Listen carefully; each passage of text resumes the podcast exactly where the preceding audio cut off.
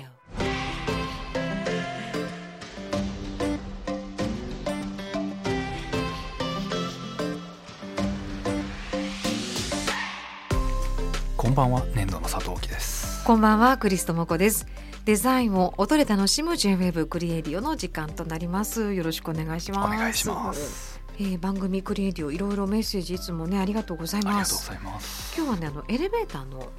あの少し前に、ね、お話をしたエレベーターの、まあ、開閉ボタンの話なんかをして、うんうんうんうん、その中で大木さんがおっしゃってたことにいろいろまた反応が来てますので、はいはいえー、キャッツにじゅういちさんから、先日のエレベーターの扉の開閉ボタンが分かりにくいというお話がありましたが、小生も昨年アキレス腱断裂をした際にエレベーターの使用頻度が増し、まさに同じことを感じていたのを思い出しましたなということをいただきながら、はいはい、佐藤さんがごかいに泊まるたびにごかいですまさにミスアンダースタンドの 5, 5階ですと言われているような気がするとおっしゃっていたのには激しく同意しました、うん、クリスさんは大笑いされていらっしゃいましたが、うん、ごかいですと女性の声で言われるたびごとに少しこそばゆい気持ちになり、あなたは一体何を誤解されるようなことを言ったのでしょうと心の中でつぶやいてしまう特に男性は少なからずいると思います。そうなんだ。いやまさにこれですよ。ね、この、はい、何を誤解されるようなことしたのか。いやそうなんですよね。なんかそうなんですよね。そうなのね。際どい発言をその前にしちゃったのかなみたいな。とかなんかやましいことがあるんじゃないか。そうそうそうそう、裏に何かあったんじゃないかとか、うん、誤解ですみたいな。うん、いやそれなんですよね。なんで誤解ですっていうあのアナウンスでドキドキしてたのかなとか、このこの感じだったんでしょうね。何を誤解されるのこと言ったんでしょう。そうなんですよ。誤解ですってあんまり直接的に誤解ですって言わない言われます言われますか。誤解です、うん、確かにね、日常会話ではそういうのってないだけになんかファンタジーがあるのかもしれないですね。なんか ライン とかで済ませてしまいそうじゃないですか。整理しちゃうんですね。そこはとかあのスタンプで誤解ですなんて、ああそういうそういうことですね。ちょっと音声だからいいんでしょうね。落ち着いた女性の声で誤解です。いいですね。うん、ちょっとここから、はい、えーとチルさんという方、チルさんありがとうございます。初めてお便りします。はい、えー、この間の放送で佐藤さんが六本木のエレベーターのアナウンスが気になるという話をされていましたが、うんうん、まあ、その誤解でございます、ね、うんうんうん、えー、私も先日東京メトロの駅でありました。改札の入場時にパスモでのタッチが不十分だったようで、女性の声でもう一度触れてくださいと言われて朝からなんだかドキッとしてしまいました似たようなことってたくさんありそうなので募集してみたら楽しそうですねっていうあ、これはレベル高いですね。もう一度触れてください、 あ, ありますね。そうですね、ありますね、ありますね、うんうん、もうこれを聞いちゃうともうそうとしか思えないですね。なんかそういう感じにしかそうとしか思えないというか、まあ、この流れだともうそうとしか思えないですね。そうですよね。もう一度でも他に言い方ってないですよね。確かにもう一回お願いします、うんうん、なんか難しい。もう一度触れてくださいですよね、うん、いやドキドキしますね。これはちょっとドキドキ、そう捉えちゃうとね、だいたいでもあれあいまいちだったのかと思って、あ後ろの人にすいませんと思ってる気持ちもあるから、なんかゆとりを持ってロマンを味わってる時間がないんですけどなんかそっちの方がドキドキしますよね、うん、ちゃんとこう反応していなくて、うん、あれが閉まっちゃったりした時にちょっと恥ずかしい感じしますよね、うんうん、そうすいませんっていうのあるからね。うん、確かにもう一度触れてください。あ、僕それで言うと、うん、あの空港のなんだ入国審査するところに指紋でこうチェックするやつが結構最近多いんですけど、はい、僕なんか指紋がめちゃくちゃ薄いみたいで、うん、ほぼほぼ引っかかるんですよ。あ、もう一回お願いしますっていう。そうなんですね。もういっかいにかいとダメで、はい、別室でもういっかい別の器具で測られたりみたいなそのレベルまであって、うん、で何回もそれを繰り返すと、うん、あのもう並んでる段階でだんだんドキドキしてきて、であそこで並んでると一番やっちゃいけないことってドキドキしちゃいけない、はい、挙動ってるやつから捕まるって、ね、危ないですよね。危ないっていうか、そうなんですよ。もうなんなら悪い人じゃないですよって顔出してます。そうそうそう、僕全然大丈夫ですからみたいな感じを出してると多分、うんはいはい、マジックミラーの向こうで見られてんじゃないかと思ってでその悪循環に入るともうむしろもうドキドキになっちゃうんですよね。なんかしなんだろう汗かいたりして出ないのかな。なんなんでしょうね。やりますよね。であまりにもひどかった時は、うん、あれアメリカのニューヨークの空港だったと思うんですけど、すごい行列が後ろにできてて、はい、僕にかい引っかかったんで、ねはい、そしたらそのなんていうんですかあの検査官の方が、はいうん、職業なんだって聞いてきて、うんうんえー、とデザイナーですって、うんうん、何をデザインしてんだって、うん、あこれいろいろやってるからめんどくさいなと思って、うんまあえー、家具とかデザインしてますって分かりやすく言ったんですね、うんはい、そうかと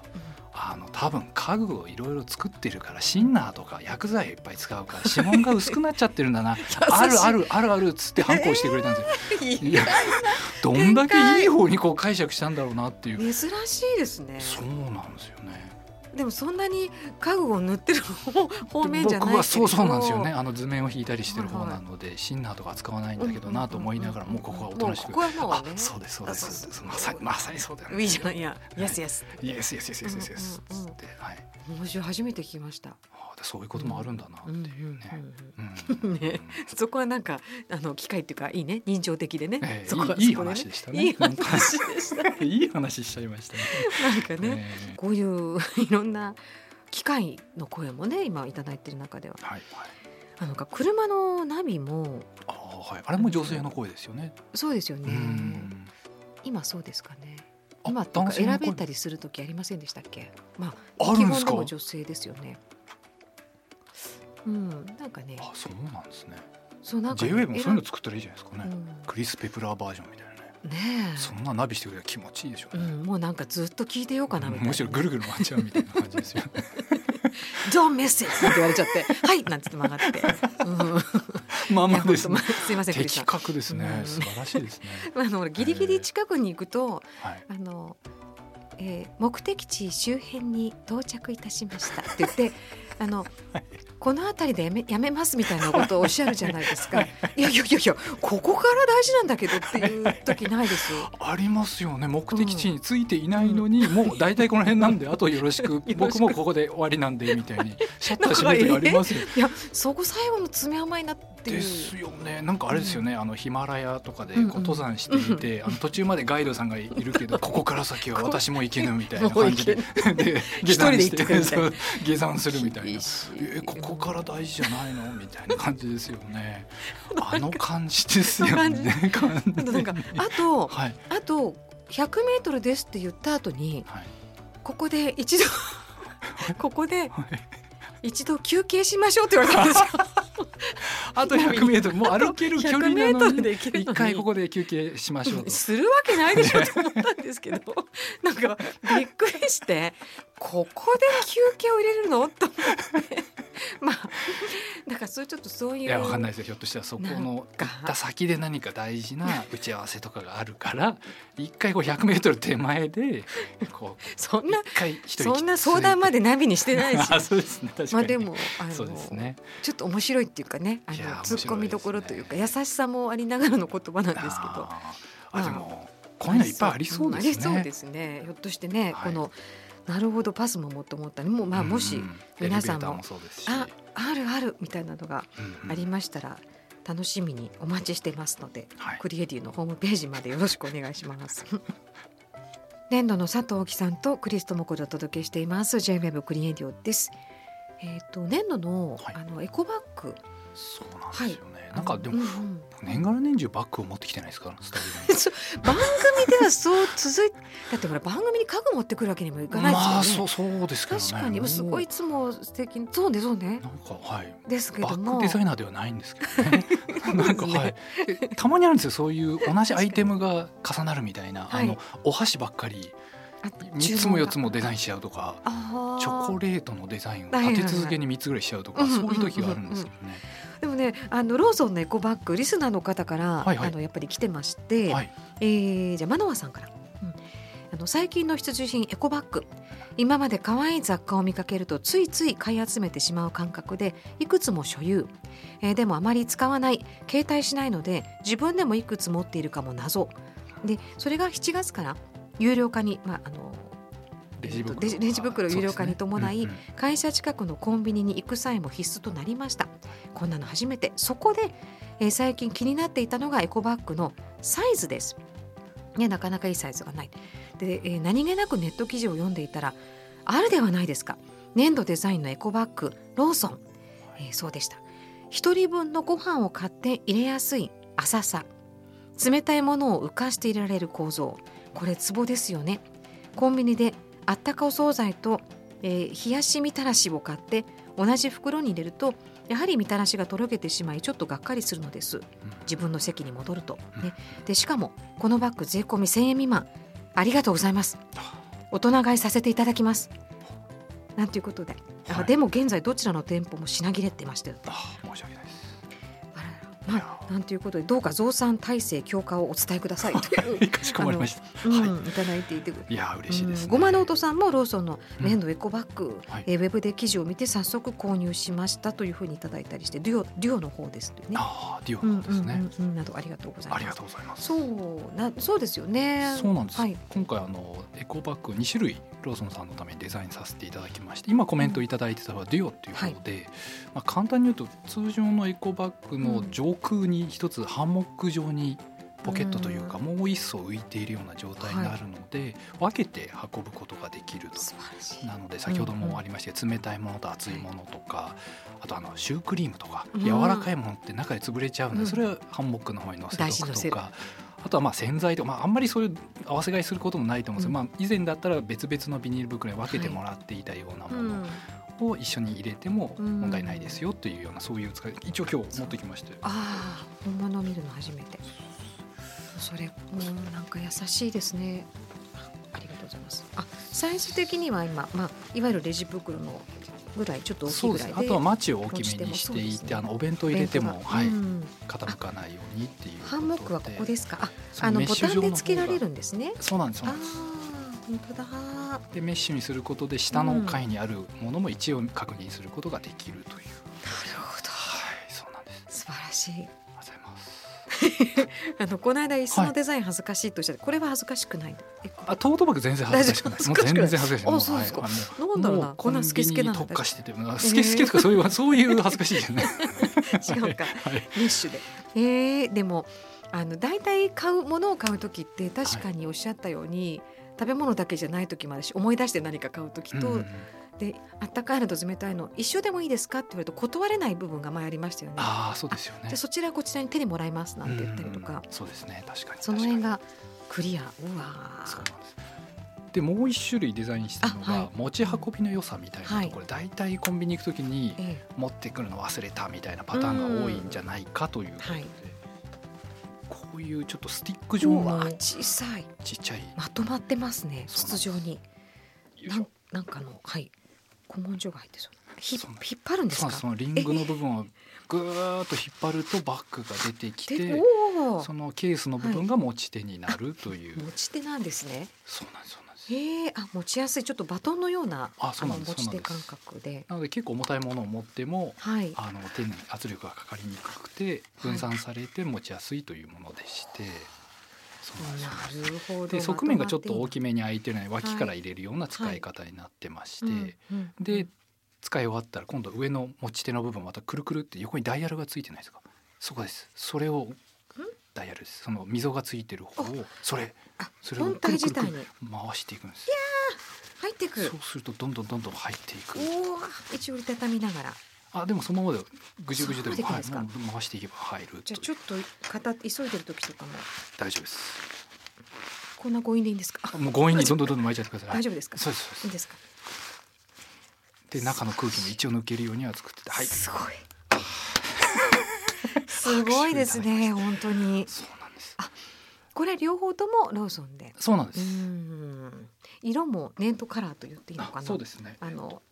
まあ、ベージュのようなのとちょっとスモーキーブルーのような、それぞれさん色 で, でそうですね、はい、うん、ブルーライトブルーと、はい、え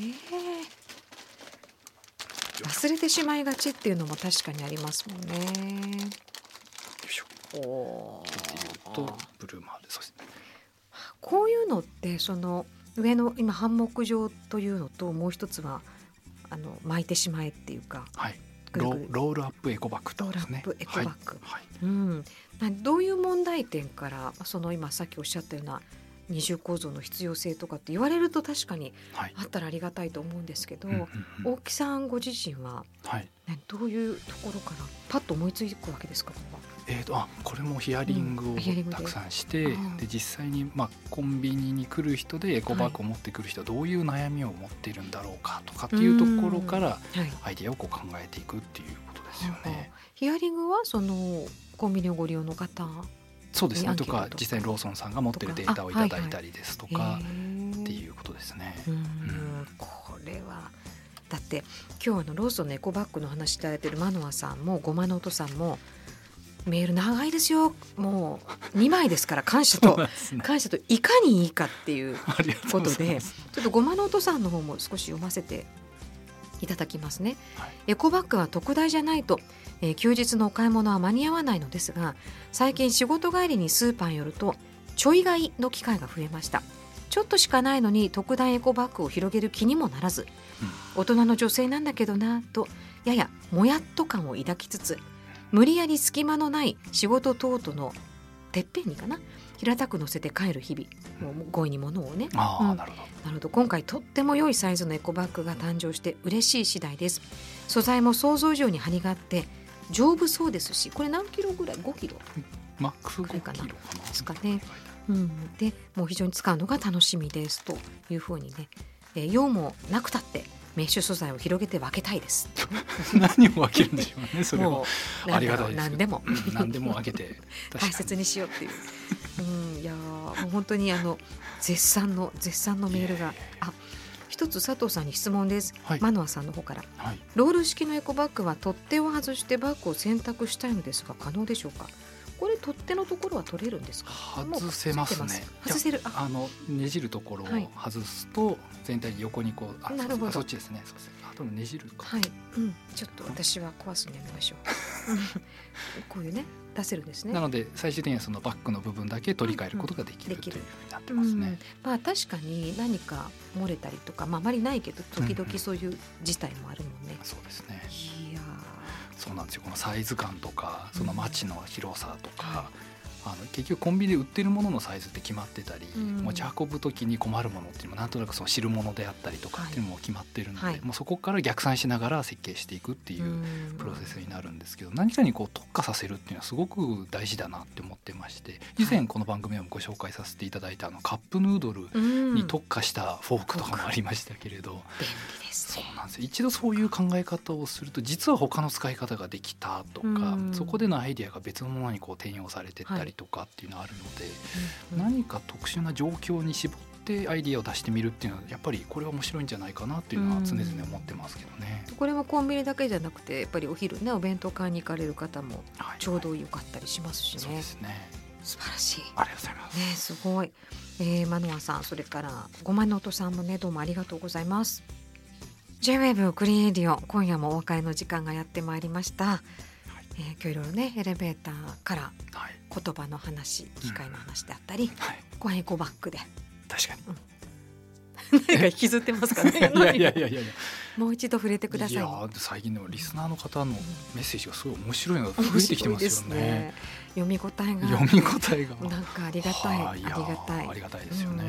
またよろしくお願いしますっていうので、はい、ということで皆さんのメッセージをお待ちしています。今夜もありがとうございました。ここまでのお相手はnendoの佐藤大樹とクリストモコでした。